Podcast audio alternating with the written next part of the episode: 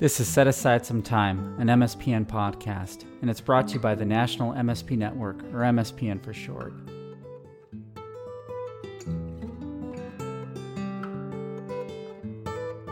And now, on to the episode. Thank you for setting aside some time to join us today. I am Rasa Fumagalli, your host for today's podcast. And joining us today are Robert Sagrillo and Stephen Shaw. Robert Sagrillo is a highly respected professional in the Medicare set aside arena and was one of the first Medicare set aside advisors in the country. As an attorney and president, chief legal officer of NewQuest, Mr. Sagrillo draws on his expertise in public benefits, trust and estate planning, and tax to advise his clients on the best and most cost effective way to maximize benefits for claimants while minimizing the overall costs and liability of insurance companies and employers. Many of the nation's largest self insured employers and workers' compensation insurance carriers turn to Mr. Sagrillo regularly for consultation. Stephen Shaw is the president of Shaw Legal Solutions, offering his expertise to clients relative to personal injury, insurance bad faith, and Medicare compliance. Since graduating from Seattle University's School of Law in Seattle, he has represented hundreds of individuals and tried many cases in the district and superior courts of Washington state. Shaw has argued before the Washington State Court of Appeals, creating precedent setting law, and has served in leadership positions and committees with the Washington State Bar Association, Washington State Association for Justice, and the American Association for Justice. Robert, you have been involved in the area of Medicare secondary payer compliance for quite some time. Some say that you are the grandfather of the MSA, although a very young one. How did your journey in this area begin? Well, I have to say I'm not a fan of the moniker grandfather, given that uh, it just means I'm old and I've been doing this for too long. But I, I do accept the, uh, I guess, the respect that was intended by the, the moniker. Um, how I got involved was purely by accident. Uh, I was working alongside a very smart attorney back in the mid 90s. Um, I don't know that most people have ever even heard his name, Spencer Crona. And Spencer uh, stumbled onto the Medicare Secondary Payer Act in the context of conditional payments and simply asked the question Does the Medicare Secondary Payer Act obligate a, the parties to allocate or discern or delineate the proceeds in a way to protect a, um, Medicare from a burden shift in the future. And so that really was kind of the impetus of MSAs and this uh, notion of apportioning settlement proceeds. I happen to be working in that firm. And in the first case that uh, Spencer utilized this concept to do an allocation. He turned to me as a trust attorney to craft a Medicare set aside trust. And so that's really how I got involved.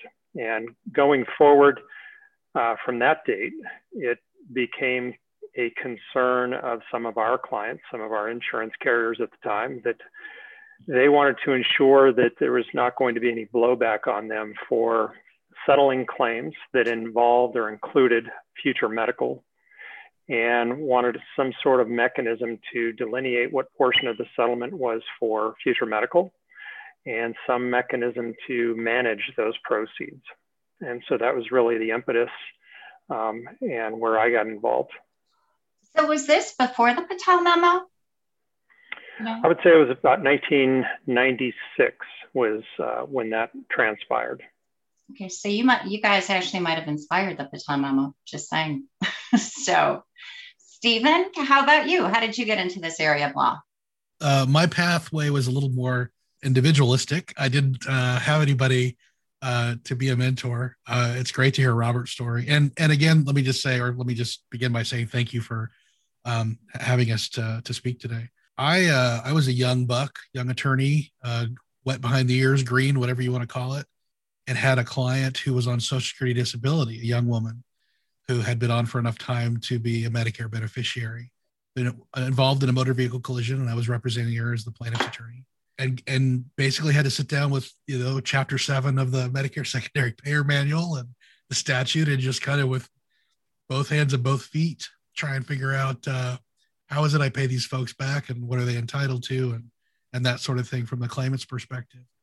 Well, not very long after that case, uh, as I was uh, perusing our state trial lawyer listserv, email listserv, somebody asked a question that I had, you know, fortuitously come, come upon as I was working for this uh, on this client's case. And so I answered the question, and that was a huge mistake because ever since then, people think I I know what I'm talking about with Medicare, and, and my hubris wouldn't let me not be that person. So I spent a lot of late nights uh, perusing through uh, cases and and uh, and materials.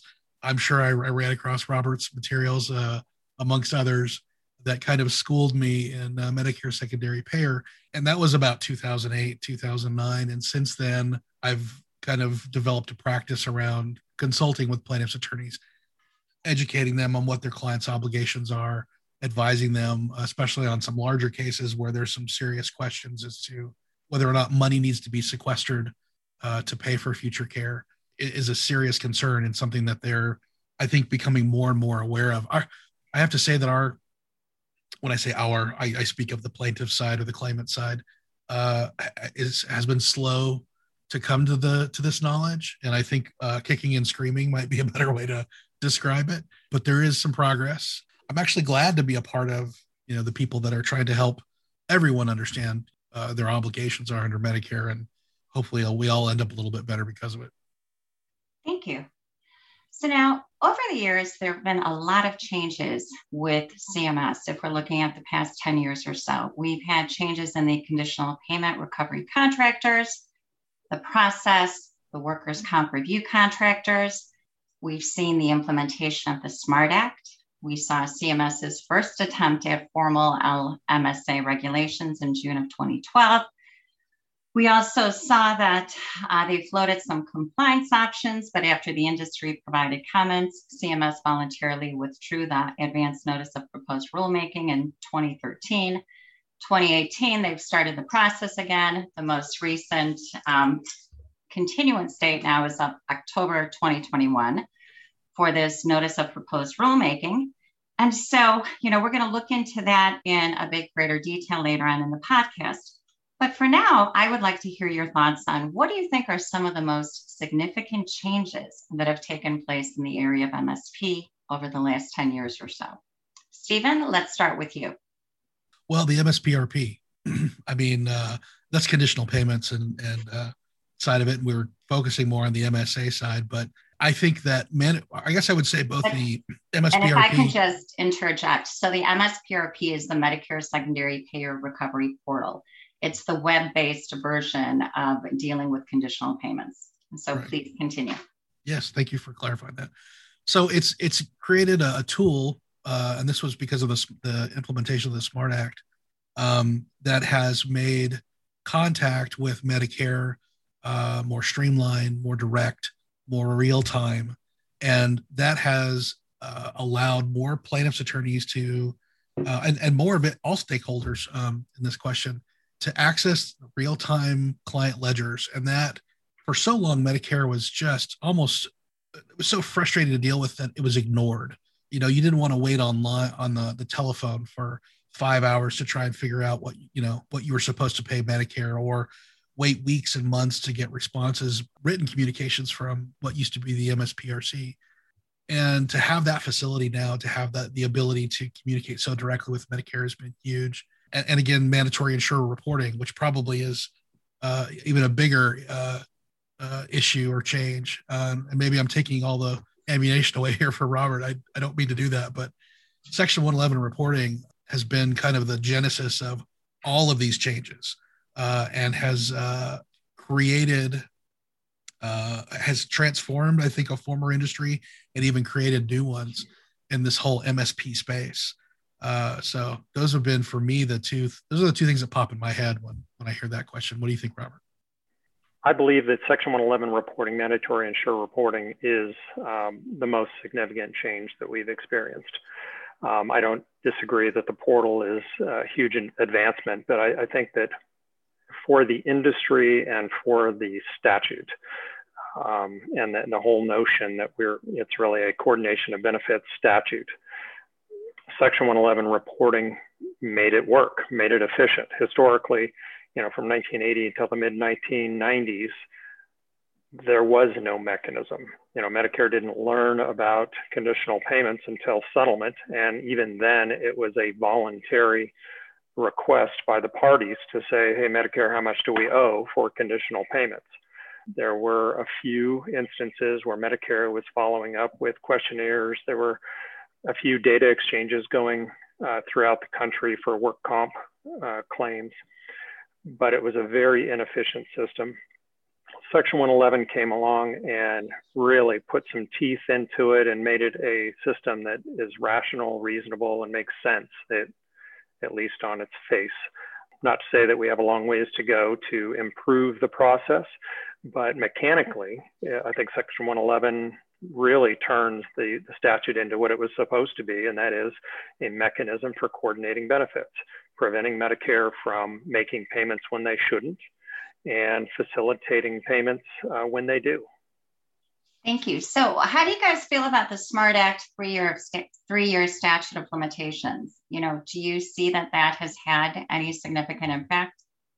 No, I mean, okay. I, I, don't think it's I don't think it's been utilized. Uh, I don't think it's been pursued. You know, I know you, Ross, like to see what's out there in the, the litigation world and read case law, and I think you would agree. There's probably you know, less than a handful of cases out there that even deal with um, MSP compliance in a, in a real way, other than just at an administrative jurisdictional level. And really, we haven't seen uh, but one or two cases even talk about statutes of limitation.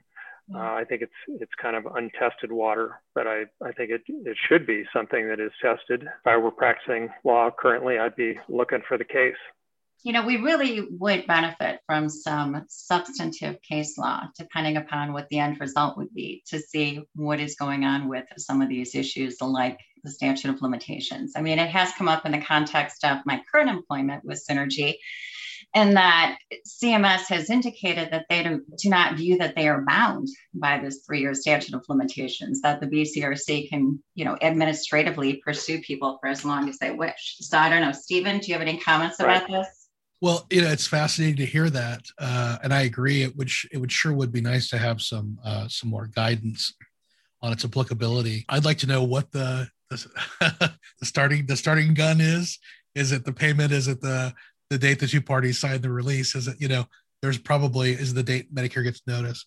I think there's a lot of different ways you could interpret that. But the one place I'm seeing or I'm using the statute is when I'm getting calls from plaintiffs attorneys who tell me, and again, I'm getting away from MSAs and more to the conditional payments, is when they say the ledger's wrong. And how do I fix this? And and oftentimes it's wrong to their client's favor, and they are, you know, hats off to them trying to send Medicare the proper amount of money. And they say the more I try, the more confusing this gets, and the less they want to hear from me. And what do I do? And I go, look, if you've done your due diligence and put Medicare on notice, I think that that's what this statute was built for. You park the money, maybe not in trust, maybe you disperse to the client, but, or maybe you keep it in trust, but you protect the funds for the statutory period. If Medicare comes a calling, you have the funds to pay them. And if they don't, after the three-year, uh, you know, uh, statute, I say that uh, the funds are the clients. I've been utilizing the statute, I guess, but in a different manner to just advise uh, plaintiffs attorneys on on how they can use that to, I guess, interpret how to deal with or the BCRC's inability to kind of clean up uh, erroneous ledgers. That's one place I've used it. Yes. So, you know, even though we've seen a lot of changes, and I know that you highlighted some of the more significant ones, just from a personal aspect, the one that I love is I love the Workers' Comp MSA reference guide you know, it used to be, and I must confess that I had the pleasure of working for Robert Sagrillo for many years. But I do recall when we used to submit proposals to CMS for review, we didn't have the reference guide. We actually had Wonder Martell being buddies with different people at the workers' comp review contractors stating, hey, you know, Billy said this is the magic language we're supposed to use. So I really commend CMS for actually issuing the and updating the workers' comp MSA reference guide because I think for people who are actually submitting, it's very helpful to see what the written policies are or guidelines, whether they really comply with them or not. So, you know, thank you, gentlemen. Uh, we're going to be taking a deeper dive into the liability settlement consulting piece of our webinar. Gentlemen, thank you so much for setting aside some time today to talk to us. And thank you to our audience for setting aside some time to listen to our MSPN podcast. Our next episode is going to focus on annuities, opportunities, and ambiguities. It will be hosted by Jennifer Shemansky, VP of Implementation and Strategy at NewQuest, with guest speakers Jason Lazarus, CEO of Synergy Settlement Services, and Jeff Livingston, structured settlement consultant of the Arcadia Settlement Group. They are going to be discussing the opportunities that utilizing structured settlements bring to both claimants, plaintiffs, and defendants, and talk about what components the parties should focus on when choosing to use these annuities.